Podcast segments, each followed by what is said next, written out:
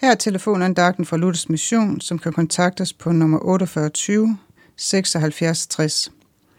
Mit navn er Hanne Breum Carlsen. Bibelen fortæller os meget om bøn, og vi kan kommunikere og snakke med Gud. Præcis sådan som vi er, og lige der hvor vi er. Vi behøver ikke vente på, at et andet menneske giver os lov til at henvende os til Gud, eller vente på, at vi har det på en bestemt måde, for at vi kan bede til Gud. Jeg vil Gud selv fortælle os nu, hvad bøn det er. 1. Peters brev, kapitel 5, vers 7. Kast alle jeres bekymringer på ham, for han har omsorg for jer. Kast alle jeres bekymringer på ham, for han har omsorg for jer.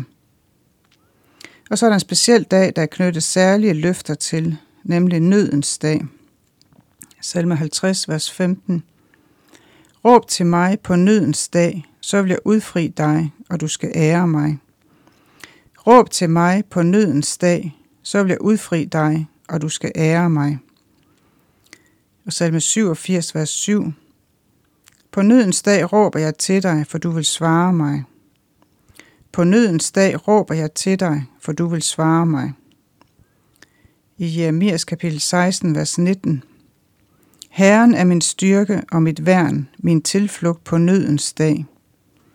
Herren er min styrke og mit værn, min tilflugt på nødens dag. Og i Nahums bog kapitel 1, vers 7. Herren er god, et værn på nødens dag. Han tager sig af dem, der søger tilflugt hos ham. Eller på hverdagsstand, som det står. Men Herren er god mod dem, der søger ham. Han værner dem mod deres fjender. Han beskytter alle, der søger ly hos ham. I salme 77, vers 3.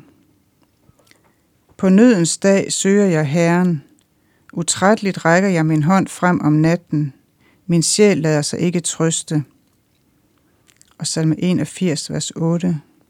Gud siger, I din nød råbte du, og jeg reddede dig. Skjult i tordnen svarede jeg dig.